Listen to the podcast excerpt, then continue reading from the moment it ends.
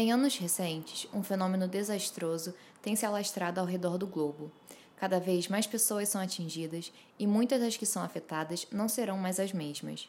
As redes são varridas e os estados inteiros são abalados, buscando uma saída para intervir efetivamente no problema.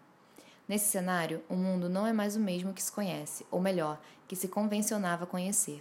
Estamos falando de notícias falsamente forjadas e seu impacto de fazer desacreditar da realidade como conhecemos.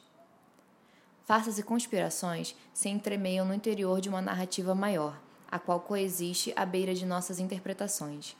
Já não é possível diferenciar fato e fake, e os indivíduos duvidam da própria capacidade de discernir o real.